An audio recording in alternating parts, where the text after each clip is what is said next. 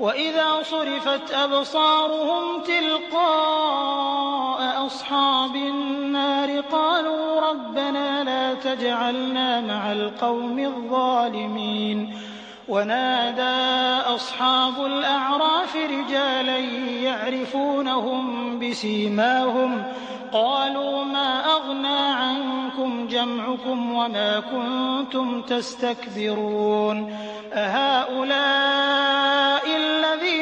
أَقْسَمْتُمْ لَا يَنَالُهُمُ اللَّهُ بِرَحْمَةٍ ۚ.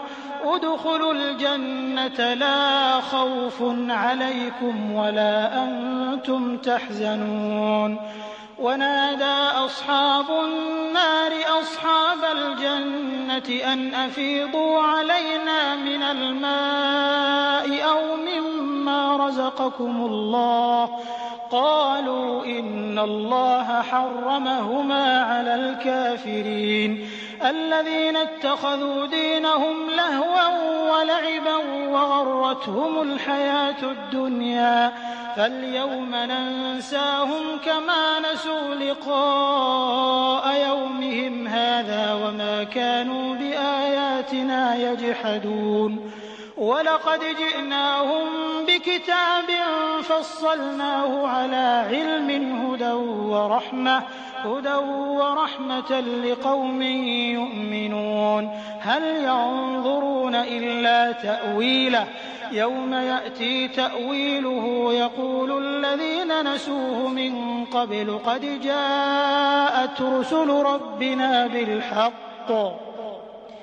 فَهَل لَّنَا مِن شُفَعَاءَ فَيَشْفَعُوا لَنَا أَوْ نُرَدُّ فَنَعْمَلَ غَيْرَ الَّذِي كُنَّا نَعْمَلُ ۚ؟ قَدْ خَسِرُوا أَنفُسَهُمْ وَضَلَّ عَنْهُم مَّا كَانُوا يَفْتَرُونَ. إِنَّ رَبَّكُمُ اللَّهُ الَّذِي خَلَقَ السَّمَاوَاتِ وَالْأَرْضَ فِي سِتَّةِ أَيَّامٍ ثُمَّ اسْتَوَىٰ عَلَى الْعَرْشِ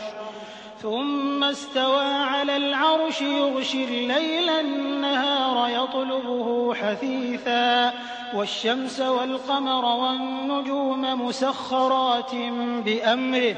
أَلَا لَهُ الْخَلْقُ وَالْأَمْرُ ۗ. تَبَارَكَ اللَّهُ رَبُّ الْعَالَمِينَ. ادْعُوا رَبَّكُمْ تَضَرُّعًا وَخُفْيَةً ۚ إِنَّهُ لَا يُحِبُّ الْمُعْتَدِينَ. وَلَا تُفْسِدُوا فِي الْأَرْضِ بَعْدَ إِصْلَاحِهَا وَادْعُوهُ خَوْفًا وَطَمَعًا ۚ إِنَّ رَحْمَتَ اللَّهِ قَرِيبٌ مِّنَ الْمُحْسِنِينَ وَهُوَ الَّذِي يُرْسِلُ الرِّيَاحَ بُشْرًا بَيْنَ يَدَيْ رَحْمَتِهِ حَتَّىٰ إِذَا أَقَلَّتْ سَحَابًا ثِقَالًا سُقْنَاهُ لِبَلَدٍ مَّيِّتٍ فَأَنزَلْنَا بِهِ الْمَاءَ فَأَخْرَجْنَا بِهِ مِن كُلِّ الثَّمَرَاتِ ۚ. كَذَٰلِكَ نُخْرِجُ الْمَوْتَىٰ لَعَلَّكُمْ تَذَكَّرُونَ. وَالْبَلَدُ الطَّيِّبُ يَخْرُجُ نَبَاتُهُ بِإِذْنِ رَبِّهِ وَالَّذِي خَبُثَ لَا يَخْرُجُ إِلَّا نَكِدًا ۚ. كَذَٰلِكَ نُصَرِّفُ الْآيَاتِ لِقَوْمٍ يَشْكُرُونَ. لَقَدْ أَرْسَلْنَا نُوحًا إِلَىٰ قَوْمِهِ فَقَالَ يَا قَوْمِ اعْبُدُوا اللَّهَ مَا لَكُم مِّنْ إِلَٰهٍ غَيْرُهُ إِنِّي أَخَافُ عَلَيْكُمْ عَذَابَ يَوْمٍ عَظِيمٍ. قَالَ الْمَلَأُ مِن قَوْمِهِ إِنَّا لَنَرَاكَ فِي ضَلَالٍ مُّبِينٍ. قَالَ يَا قَوْمِ لَيْسَ بِي ضَلَالَةٌ وَلَٰكِنِّي رَسُولٌ مِّن رَّبِّ الْعَالَمِينَ.